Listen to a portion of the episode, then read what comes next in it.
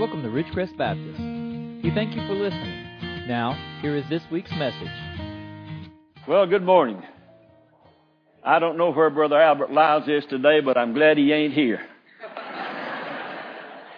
Gives me a chance to come back home. Most of you know by now, this was the first church I ever pastored. I left the field of music. I was minister of music at Calvary Baptist Church. And this church was organized, and I just felt led of God to come and to be the pastor here. Was here 5 years before we moved off and went to Georgia for about 7.5 years, and then came back for 19 more years. And so I'm glad to be back here today to hopefully minister out of the Word of God to you this morning. Thank you, Kevin, for this good music today. Bless my heart, and I know it blesses all of us.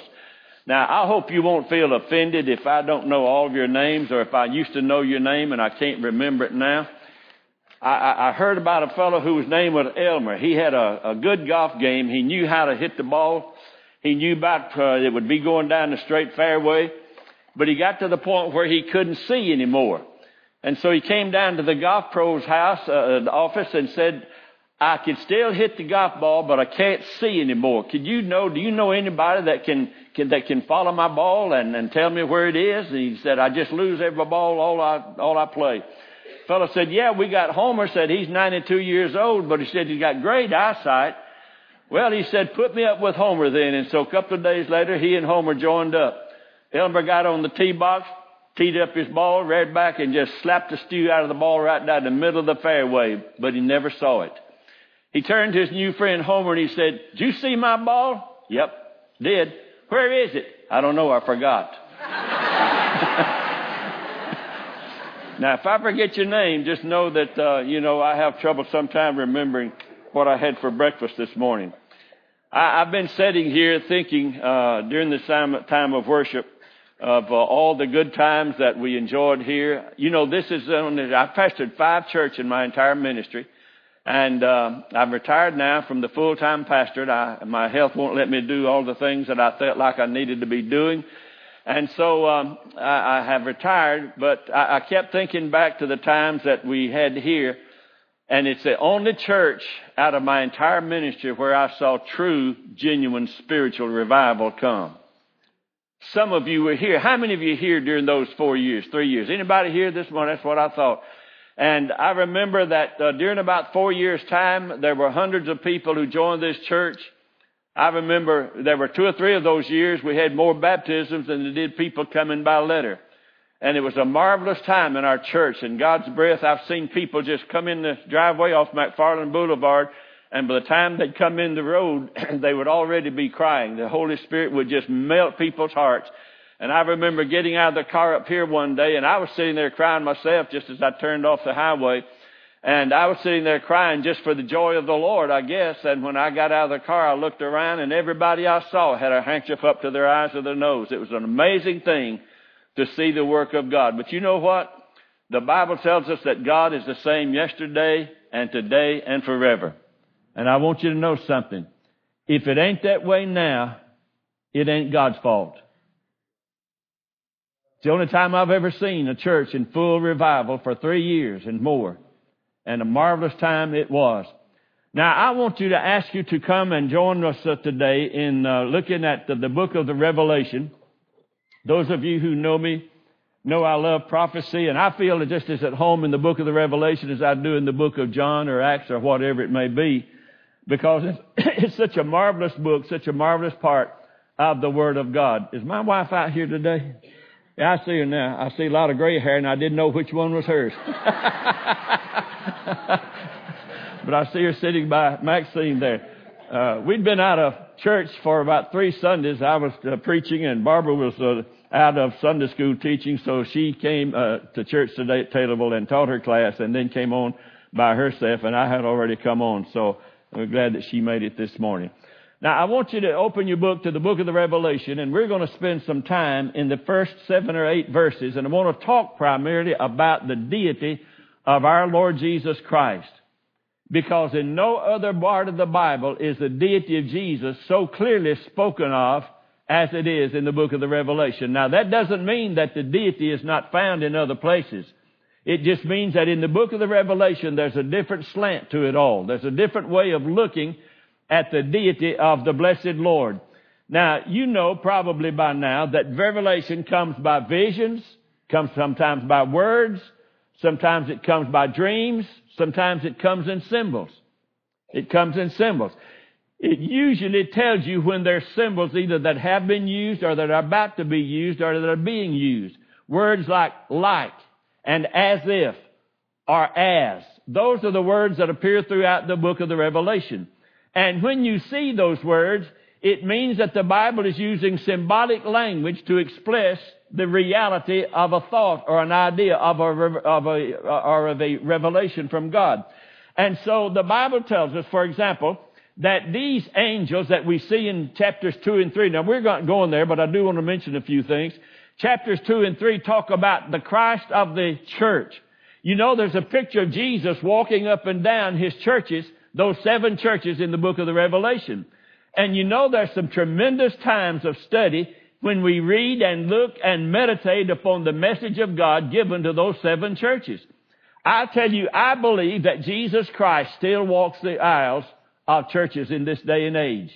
Now, some churches, he may not be very welcome. You know that? There are some churches who are like the church at Pergamos. The church at Pergamos was one of those churches that was married to the world.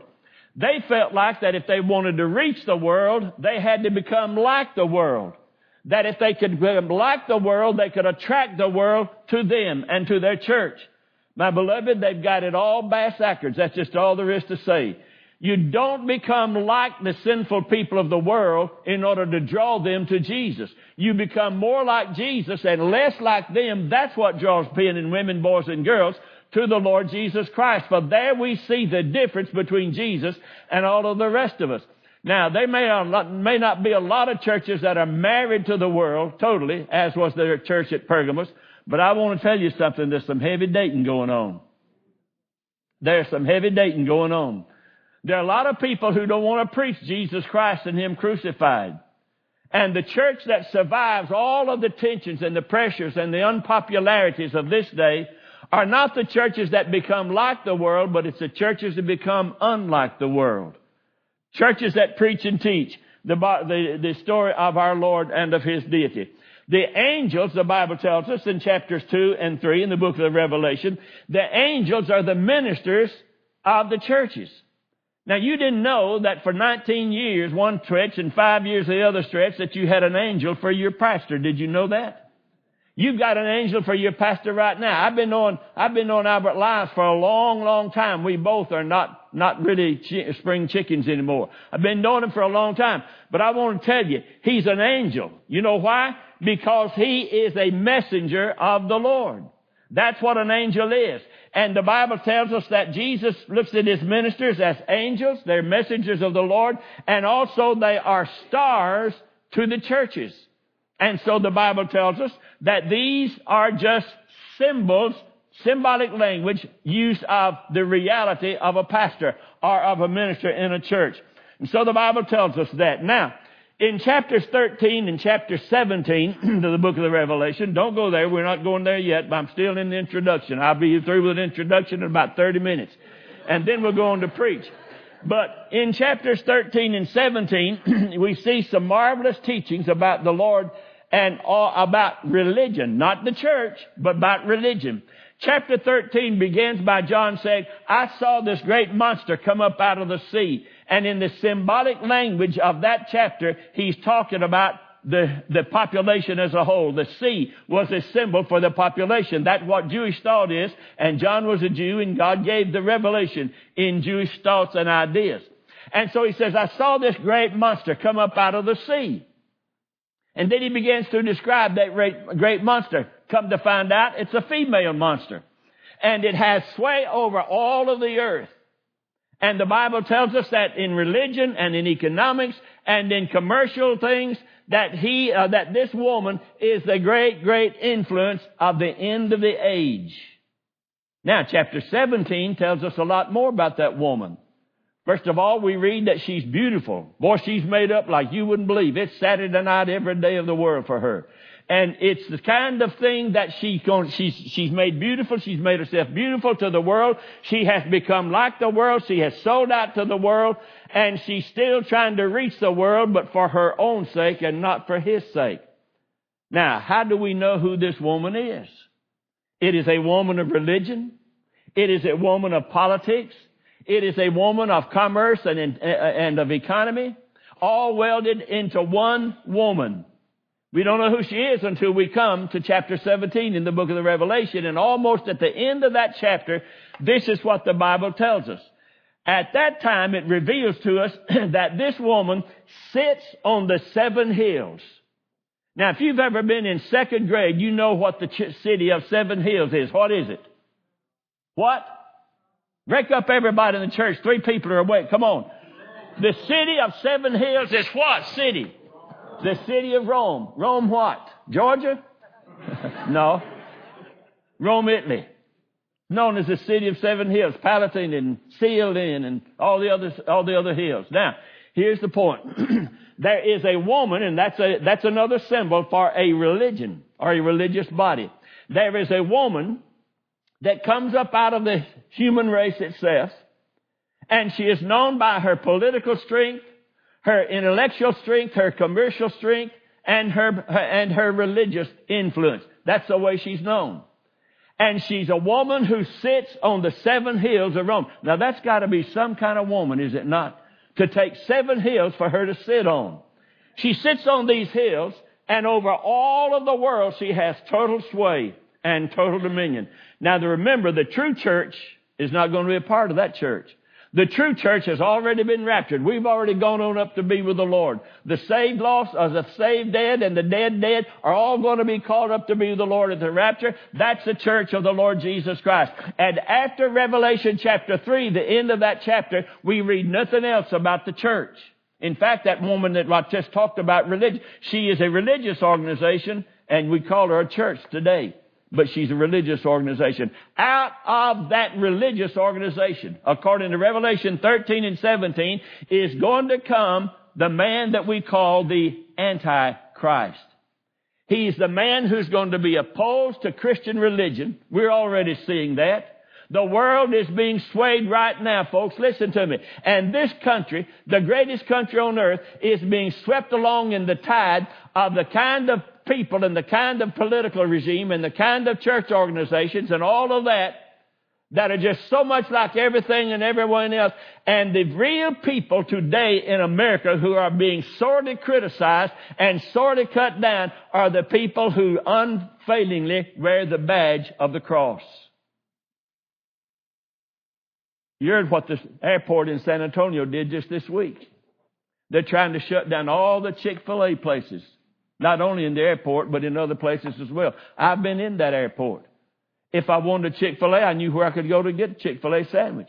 But that's the point I'm making, is that, and you talk about, and also I heard just this week, somebody up in Washington, D.C., who else, who raised their voice against abortion, is now just being almost slain every day because they are talking about a message that is not popular with the political crowd and with the Satan's crowd, but they're talking about something that we ought to listen to because the Bible tells us it is wrong to kill little babies. Now, there's a passage in the book of Malachi, and I want you to hear this. Malachi chapter 2 begins by saying, "And the priests of Israel, I have talked with you, but you would not listen." Now, do you get that? God says, I've been giving you the message, but you haven't been giving the message out. I've been telling you what's right and what's wrong, but you aren't telling anybody else what's right and what's wrong. I've been showing you what's moral and immoral, but you aren't taking it to heart. To you, it doesn't matter whether you call it immoral or immoral. You got to the point in your own life and in your own beliefs where that which is moral has become immoral, and that which God calls immoral, you call it moral. I remember when I was in high school, if a guy was today what we call a homosexual, if that's what he practiced, or if there was a lesbian, that's what they called him. But in those days, they were rejected. Nobody liked to hear that term. We didn't know any of them. I don't know if any of them was in our high school or not. But we didn't like that term because we knew what it was, and we instinctively and biblically knew that according to the Word of God, that is wrong behavior. We knew that. But you know what? No longer do we feel that way. Very few people feel that way anymore. Now it's embraced. It is recognized. It is welcomed. And we pat them on the back. And if you stand for that kind of lifestyle, you're in with the crowd. They love you. They will adore you. But you speak against that, and you're going to be unpopular with everybody in that crowd. Everybody. They don't like you anymore. They don't love you anymore. And they won't love you anymore. Now, that's the kind of thing that John is raising when he's talking about these seven churches in the book of the Revelation. You remember the first church, Ephesus, was a church that had left its first love. They used to fall in love. They had fallen in love with Jesus, but they'd fallen out of love with the Lord for some reason or another. We don't know why, but they had. Now, here's the thing about it. There are many churches that I know of across Alabama and to Southeast and then across this world. I have been to some churches that it's very, very obvious the people still are in love with the Lord, and they're in love with one another. You can see it. You can hear it. You can sense it when you walk in the walls, that they love one another and they love the Lord. But I've also been in some churches where the Lord was the last one to be welcomed. They just don't welcome anymore. They want their crowd. They want their way. They want their agenda. They want everything that they want, and they don't want anybody to say anything to them about it if it's not right. Because guess what? They're the ones who are right, according to them. So I've seen those kind of churches. And Jesus is walking in his churches now in the book of the Revelation, chapter 2 and chapter 3. And so here's the point I want to make is, after saying all that, is this. Jesus still knows his churches. He knows them. He knows what they believe. He knows what they feel. He knows what they sense. He knows what their heartbeat is. He knows where they're mission-minded and evangelistic-minded. He knows whether they love their neighbors, their communities, and he knows whether they love one another. He also knows if they're lukewarm, and it's a kind of lukewarmness that makes you want to throw up. That's what the Bible says. Can you imagine God sitting up there with a Becca Butchett by his throne because he's about to throw up when he looks at some of his churches today and age? That's the way the Bible tells it. Now, having said that, the revelation. Now, the next word, of Jesus Christ. The revelation of Jesus Christ can mean one of two things, or it could mean both things, and both of them be true. Here it is. The revelation that comes from Jesus Christ would be a good way to look at this. Or the revelation that is about Jesus Christ is another good way. But either way, they're both true. So the revelation of Jesus Christ, notice now, here's the string of the revelation. What's the revelation mean? The revelation is from a Greek compound that means to take the cover off of, to lift the lid. And so here in the revelation, we're having the cover lifted off of Jesus. We're having the lid taken away so we can see him in all his beauty and all of his glory. The revelation from Jesus Christ, or about Jesus Christ, notice now, which God gave to him. The first recipient of the revelation is Jesus Christ himself. He knew it before you did. He knew it before I did. He knew it before John did. And God gave it to him, notice now, to show his servants. Jesus was to give the revelation that he got from God, either about himself or of himself. He was to show it to his servants. Who are his servants? Are you a servant? If you serve the Lord, you serve him. If you love the Lord, and if you're interested in prayer, and you're interested in Bible study, if you're faithful in church, if you do all these things and you love God supremely above everything, you are a servant of the Lord. And so the Bible tells us, you then have also received the book of the Revelation. But now notice, the Bible says the revelation of Jesus Christ, which God gave to him to show his servants. Now notice, things which must shortly take place. Now that little phrase bothers a lot of people because of one word. The word is shortly. That's what's in the King James Bible, which is what I'm using today. So the revelation about Jesus Christ are about things that he's going to bring into play shortly. Now, John saw these visions and heard these words about 96 B.C., about 40 yards after Jesus was crucified and went on to back in glory to be with his Father. And so John was one of the earliest ones about all of the book of the Revelation. Now, there's some people who say, well, the things that the Revelation talks about are things that did not come to pass shortly. Well, it doesn't mean that they're going to come past in the next 10 minutes. We need to understand this does not say anything at all about when the Lord is going to come, folks. It doesn't say a word about that. You recall Jesus saying to the disciples one day, he said, "You guys are talking about the coming of the Lord." He said, "Let me tell you the truth." He said, "I don't know when I'm coming. The angels of heaven don't know. No man knows. Only the Father in heaven knows when I'm going to return." That's all. That's all. I take it. I didn't pay for it. Some lady in my church bought the subscription and had it sent to me. They're pretty good in some ways, but in a lot of ways they're not, because this last week I got another issue. And you know what they're featuring in that issue? How we can know the times of the Lord's coming. We don't know the times of the Lord's coming, folks. It's not said in the Bible when he's going to come. And here's another thing that we need to understand. We're not given any signs about the rapture of the church. Wait a minute. The signs that we're given about the end of times are for the world at large of that day and not of this day. The teaching of the Bible is this: the rapture of the church, the coming of our Lord in the air, could occur at any minute, at any moment, of any day, of any year, any time it could. He wants to come back. It could happen. I don't know if this service is going to come here. I don't know if we're going to finish here. We may finish up there. Wouldn't that be something? I'd have a lot bigger crowd, wouldn't we? There'd be a lot more room up there to be up in the air with our Lord and worshiping Him. But you see, the point is we don't know when the Lord's coming. Therefore, Jesus said, "Be ye also ready, for in such a time as you don't know, you don't think." That's the day it's going to happen. Like that, and it's gone. Now, the things which must shortly take place. Now, is anybody in here notice what a tachometer is? I'm hiding my eyes from the light. I want to see. Anybody, if you know what a tachometer is, raise your hand. I'm not going to ask you to explain to the church. I just want to know, do you know what a tachometer is? How many of you do? Raise your hand. I want to see. Yeah, a few people do.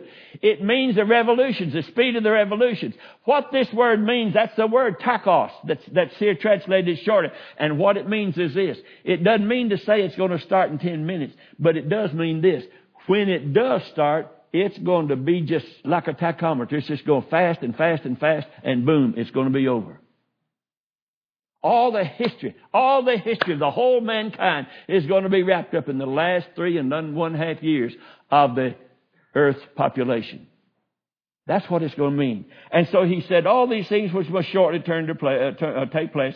And he sent and signified it by his angel. Now, who's the angel? He is a messenger. So he sent and signified by his angel to his servant John.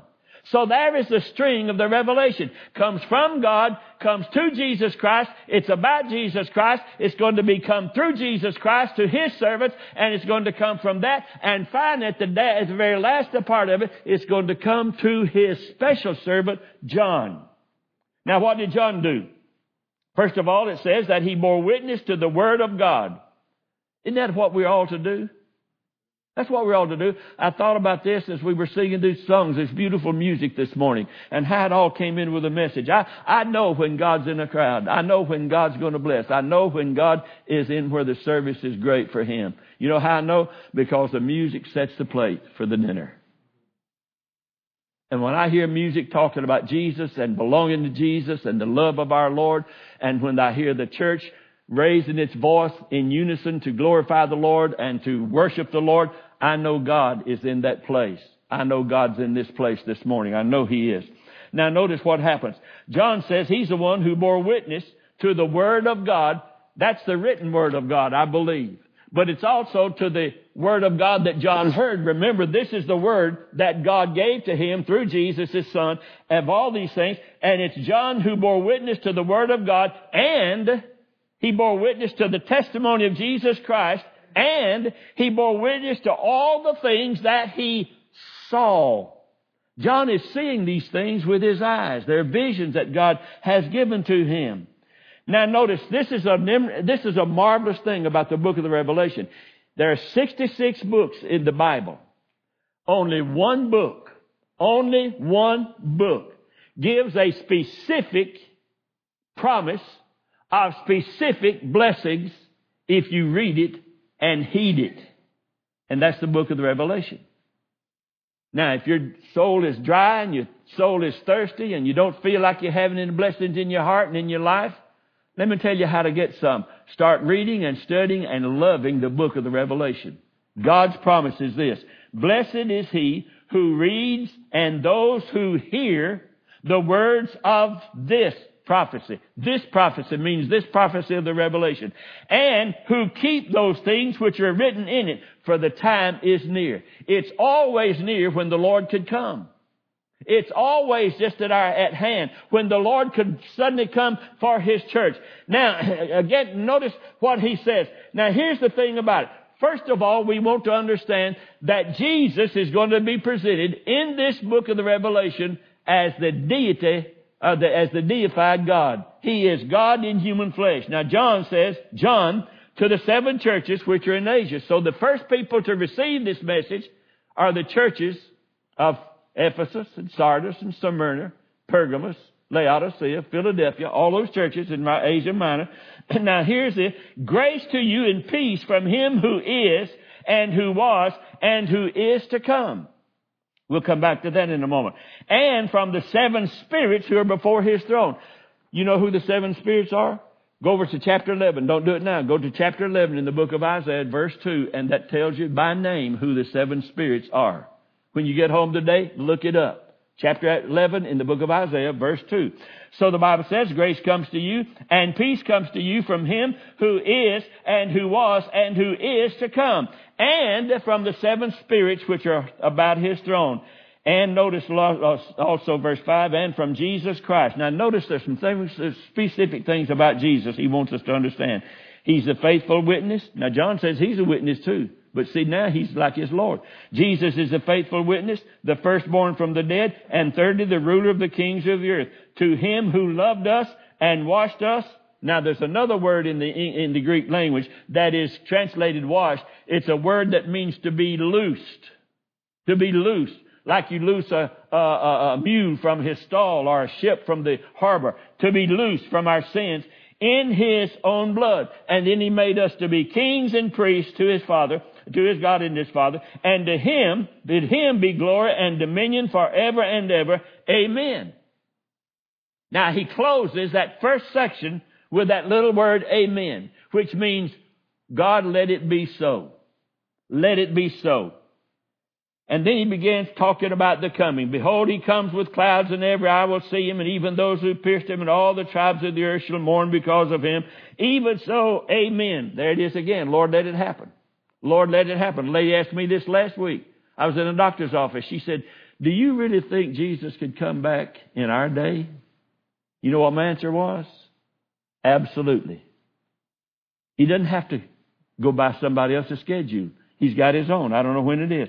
I am the Alpha, he said in verse 8. I am the Omega, the beginning and the end, says the Lord, who is and who was and who is to come, the Almighty. You see the same thing that God said up there in the early part of the Bible where it says from the one who was and who is to come is now coming from the lips of our Lord Jesus. And just like in the New Testament Gospels, the Bible tells us God is the deified one in all of the universe.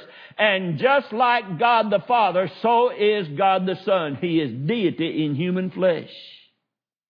Same language is used about Jesus and by Jesus that was used by God and of God. Now, first of all, I want to say this. My sermon has one point today, but it's got about three subpoints. And it's got about 15 subpoints. So we're going to be here for a while, so just take a yawn. If you get sleepy, lean over and lean on somebody's chest or on their shoulder somewhere, you know. I've told my people down at Ridgecrest, down at Tateville, I don't care if you go to sleep while I'm preaching. That doesn't bother me a bit. It does bother me if I go to sleep while I'm preaching. But if you need to take a nap, just go on and take a nap. Doesn't bother me for one. Just don't snore so loud everybody on your whole section of the church can hear you. I got to tell you a story.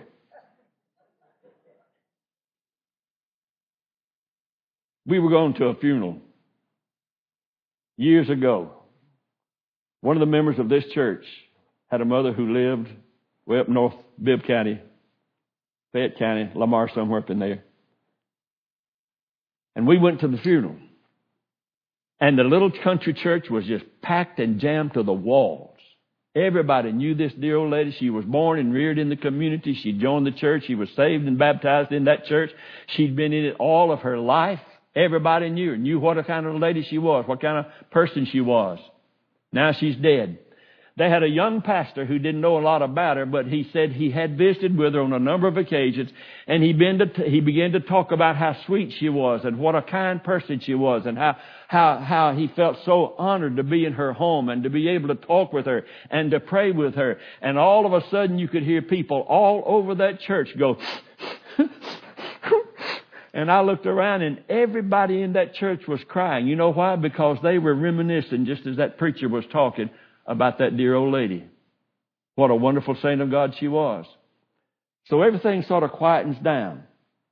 I'm sitting over here with Scott, and all of a sudden we hear this.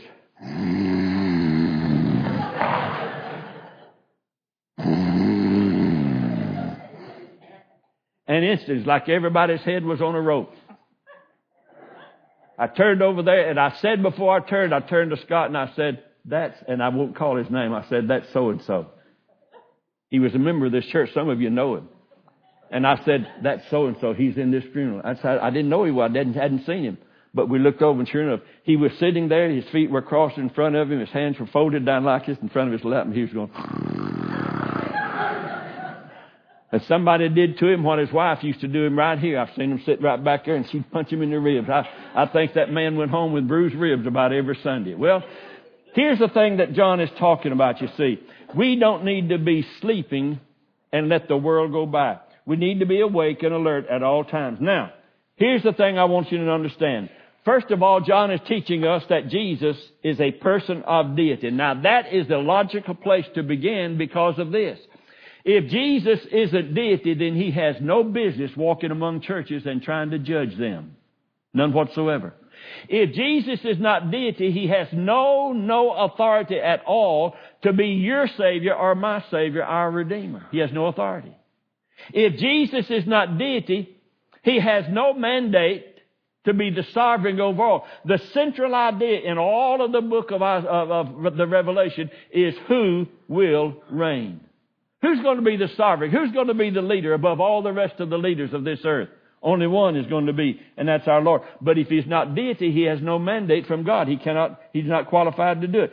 So we need to understand something about his deity. Now, the first of all that John wants us to see is this. We know the deity by the character of the man. Here is a man whose name is Jesus, and we know him because of his character. First of all, the Bible tells us in verse 5, the first part of that verse, he is the faithful witness.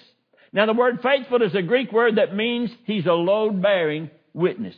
This church has load-bearing walls. I was here when that church about here was built. I was gone when the auditorium was built. But all of that church from here back, and then this wall, this church has load-bearing walls too. But the word that he uses here for faithful is a word that means load-bearing. You know what that means in practical terms? Beloved, it means this. It doesn't matter the burdens of your heart. You can dump them all on our Lord. He's able to carry them. He won't break down under the load. He's the faithful witness. He tells the truth. You never have to worry about Jesus, whether he's going to tell a lie. Our nation is just embroiled in the most stupid controversy that I think I know in my 86 years of what's just taken place with the Mueller report that's just come out. Clearing the president of all these things that people have been saying for 2 years about him. You may love him, you may hate him.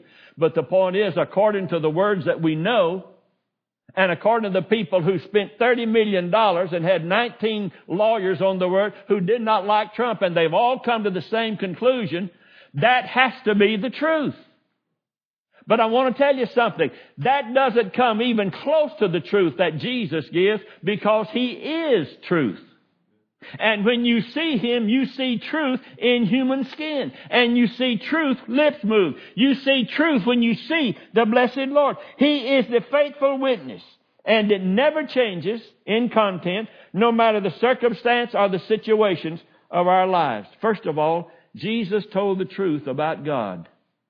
Now, in the days of the Roman Empire, when Rome was at its strongest, was the days that John lived and saw this vision, and the days that Jesus came with the revelation. There were millions and millions of gods and goddesses all over the inhabited world. But out of all of those, there's only one who can truly say, I am God and there is none other. I am the Lord and there is none other. And it's the Lord Jesus Christ who talks about his God. Now, what do we learn about God from Jesus? Well, first of all, we learn that God is personal. He's not an idol.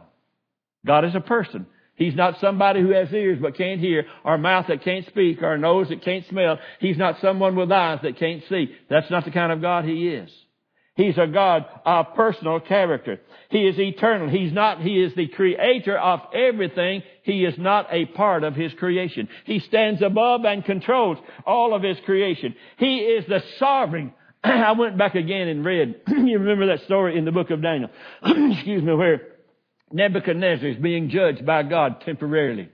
It's a temporary judgment. But God is saying to Nebuchadnezzar, he said, you're going to be like a beast in an open field. He said, you're going to go out, and he said, you're going to sleep in the grass at night. You're going to be covered with dew. When you get hungry, you're going to eat grass. And when you want dessert, you're going to eat grass. When you need something in your body, you're going to have grass to eat. You're going to have dew on your head. You're going to have fingernails that grow way, way out here long. And you're going to look like and act like, and you will be a beast. For 7 years, they said. And then God said this as he began to explain what was taking place.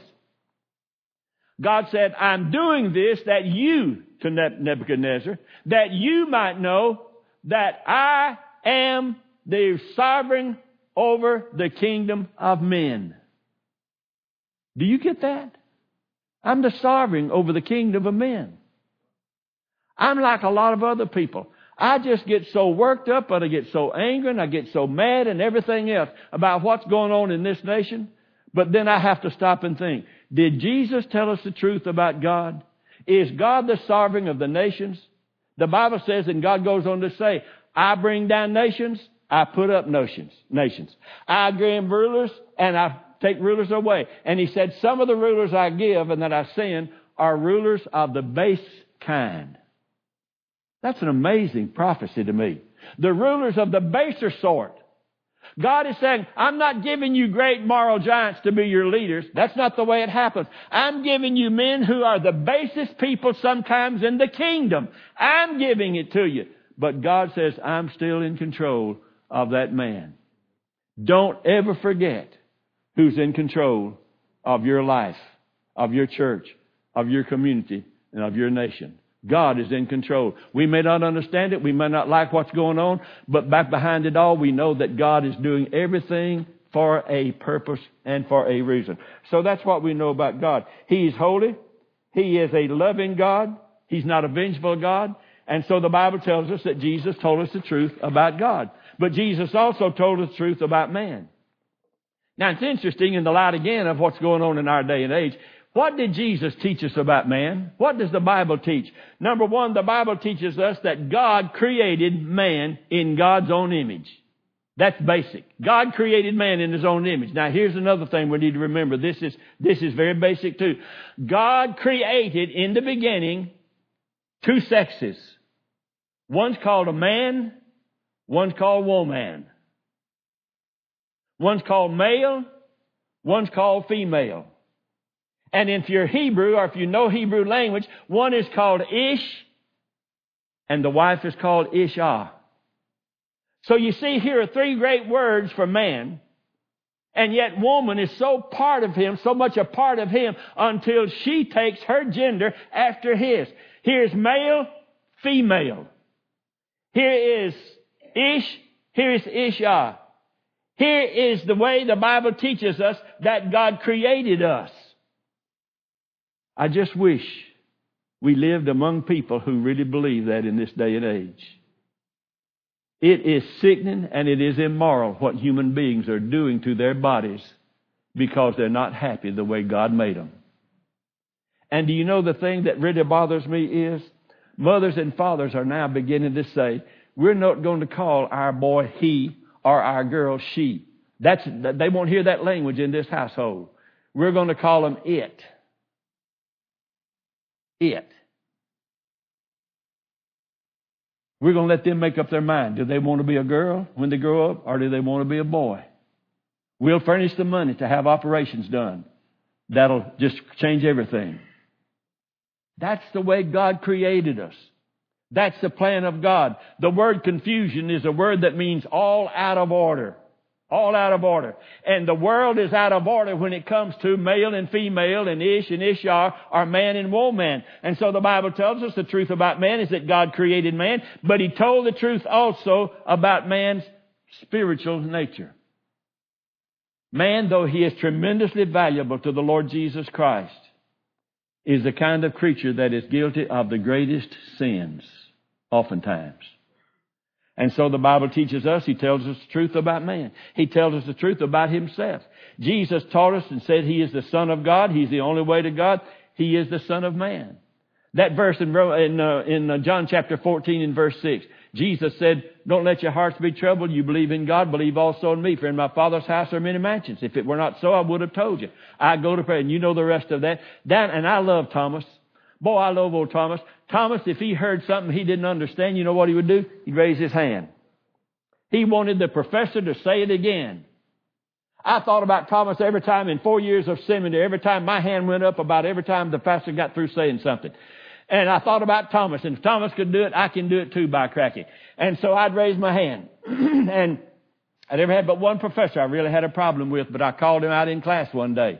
I said, I'm getting sick and tired. I want to say it as respectfully as I possibly can, but I am personally offended by the fact that you're saying to our class, if we don't believe about things like you believe, that we need to go back and study our Bibles, that we don't know the truth.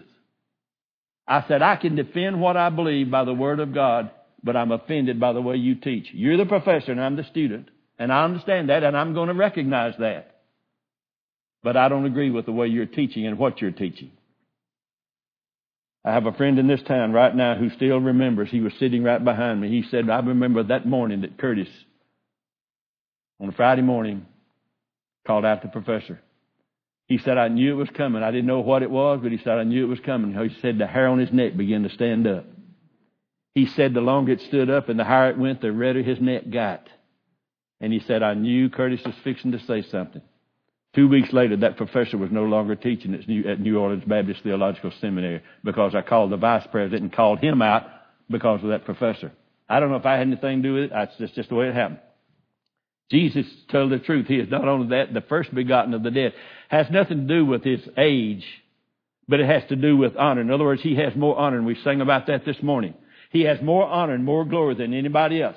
It's a word that speaks of His resurrection. You know, I began to think, I thought about this morning, thought about it in Sunday school class before I left to come over here. Because we were teaching in 1 Corinthians, and it dawned upon me while I was sitting in that class, here is Paul the Apostle talking about Jesus was dead, buried, and rose again. That's the gospel. That's the 3 points of the gospel. And the thing in the middle, the fact that He was buried, proves the other two things. The fact that He was buried proves that Jesus died. And the fact that He was buried also proves His resurrection. There was nothing in that tomb. Nothing but the claws. So Jesus is the first begotten. And I want to tell you something, beloved. Your resurrection and mine depends upon His. I'm going to be, because He lives, I'm going to live and you're going to live. Now, the Bible tells us not only that, but He is the Prince of the kings of the earth. He's higher than all of them. He has more honor, more dignity, more authority. He's greater than any one of them or her. He's also greater than all of them put together. More honor, more dignity. He's the Prince of the kings of the earth. His deity is not only seen in His character, but in His compassion. He loved us, the Bible tells us. He loved us, and because of that, the Bible tells us, He loosed us and washed us from our sins in His own unique blood. He loved us yesterday. That verb is a continuous action verb. He loved us yesterday. He loved you yesterday. He loves you today. And when tomorrow comes, He still is going to be loving you because it never ends. Doesn't matter what you said or done or how you've acted, God still loves you. Loves you, and He loves... Here's a humiliating thing. Did you know that God loves the worst sinner in Tuscaloosa, Alabama just as much as He loves you? He loves us all. He loves us all. He loves us all. Yesterday, today, and tomorrow He's going to love us. He just keeps on loving us all together, all in all.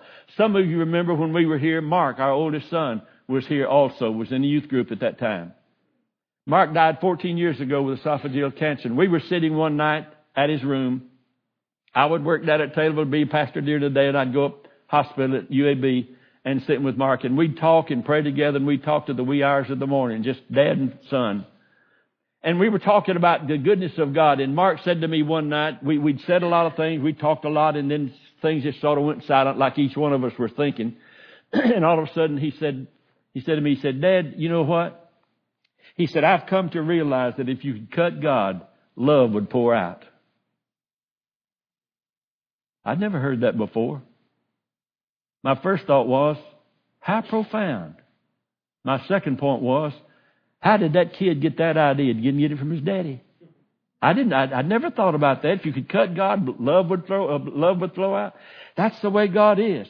But He's also seen not only in His compassion, He is seen also in His cleansing us from our sins. Deity is seen because the Bible tells us in Mark chapter 2, verse 7, none can forgive sins except God. Jesus had just said to the people of that day, to the sick of the palsy, thy sins be forgiven you. Boy, the Pharisees and the scribes and the Sadducees began to come together like bees around honeycomb. What are you talking about? What are you saying? Only God can forgive sins. They spoke the truth, but what they didn't realize, they were speaking to God in human flesh. They weren't speaking to just any old man. They were speaking to God who had come down in human flesh. You can't arrest spirit. You can't nail spirit to a cross. You can't take blood out of spirit. The Bible tells us God had to become like man, flesh in every way in order for God to provide for our sins. This is continuous action as well. It's like love.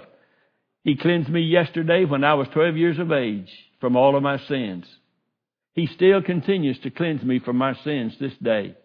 And when tomorrow comes, I'll probably sin again tomorrow or next day or some other time. But He still will be willing to cleanse me. Let me tell you something, beloved. 1 John chapter 1, verse 9 says this. Now notice the condition. If. Two-letter word. If. If we confess our sins, what will God do? God is faithful and just. Remember, He's loaded. He's big enough to bear up under the load. But not only that, He is right enough. It's right for God to forgive our sins because He's laid down the rule. And when we pass the rule, God will do what He said. If we confess our sins, God is faithful and just to forgive us our sins and to cleanse us from, what's the next word? All unrighteousness. You hear that? All unrighteousness. He doesn't just cleanse from the worst or the best or the prettiest or the nicest. God cleanses from all of our sins, the Bible tells us. And that means someday when I stand before Him, as the song says, I'm going to stand faultless. Faultless. That's the way He's going to look at me, faultless. He forgives my sins. And the construction can mean only that it's His blood and no other blood. Now, with this, I close. He's seen in His deity by His chronology. The Bible tells us that Jesus said, I am the Alpha, and you know that's the first Greek letter in the alphabet. I am the Omega, that's the last letter. So He's everything in between, Alpha and Omega. It's like our saying, He's the A and the Z. He's everything in between. Everything. Then He said, not only was I here yesterday, I'll be here today. And if you need me, I'll be here tomorrow. That's what He said. I was, I am the one coming. So the Bible tells us that the chronology of our Lord tells us He predated all of creation. before there was ever a man or a woman or an Ish or Isha, before there was any of that, before there was a Garden of Eden, Jesus already was. He is in the sense that He is with us today. He is in this room. He's in your heart. He's in your home. He's in your shop. He's in your office. He is everywhere you go. Jesus is with you. There's never been a time when He wasn't was. There's never going to be a time when He won't be is. And there'll never be a time when He won't be the one to come. He is yesterday, He is today, He is tomorrow. Always is, always was, always to come. That's the eternity of our blessed Lord. That's His chronology. And because of that, we say, Jesus is God. Why did He do all of this? Because one day He knew a little old boy, 12 years of age, burdened down with sin, afraid to even go to sleep at night, afraid he'd die and go to hell. Wouldn't have to have that fear anymore. He came so that kid could have his sins all washed away. And I had this awful guilt all my life. I've had that guilt. My mother used to say to us, son, if you don't do so and so, you're going to ruin. That was a new word to me. Ruin your daddy. My father was a preacher. And she used that all my life to keep my conduct in line with a preacher's son. I never did it all the time, but I tried at least. And I'd get so worried about my sin and my guilt. But that's the reason Jesus came. And I remember the day I was saved at Arbor Springs Baptist Church in Pickens County. I remember we rode a mule and a wagon. Ain't nobody here. Anybody here ever know what a mule and a wagon is? We rode to church in one. And I remember the day I got saved. I was so happy I walked out of that church just like I was walking on clouds. You know the first living thing I hugged when I walked out of that church? I walked up that old mule, and he was sweaty all neck, everything, just old white, foamy sweat. I hugged that sucker's neck. And I told him, I got saved a few moments ago. God has washed me from my sins. I'm saved. I'm glory to glory. I'm saved. He's forgiven me. I'm saved. He has cleansed me. I'm saved. Didn't faze the mule. And I've seen a lot of people since then that it didn't faze, sadly enough. So if you're not saved today, it's not God's fault. If you're not saved today, it's not that He doesn't love you, that He didn't die on the cross for your sins. And if you're not right with God, even as a believer, it's not God's fault. And so we're going to ask you today, if there's anything in your life that you know needs to be given to Him, to be cleansed, to be straightened out, all you need to do is confess it before the Lord. You don't have to stand up and do it in front of the church. You confess it before the Lord. And I'll guarantee you, the Bible says He will forgive you because He's just that kind of God. Stand with me with bowed heads and closed eyes as we pray.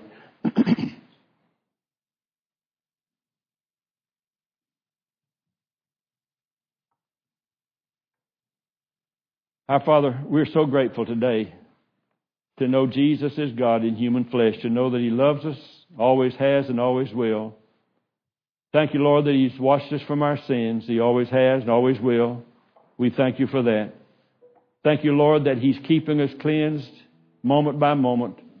And we confess and He forgives because He's good and loving and righteous. And I pray, Father, if there's a one here today who's never trusted Him as Savior and Lord, that today they'll trust Him. Today they'll recognize and realize that God loves them and that He wants to save them from their sins and from the penalty of hell. And if there's a Christian, Lord, today who needs to get right with the Lord, who needs to somehow maybe get right with someone else, Lord, may this be a day of victory in their lives because of what God has done for them. Use these times and these moments of invitation to get honor and glory to Your name. For we ask it for Jesus' sake, we pray.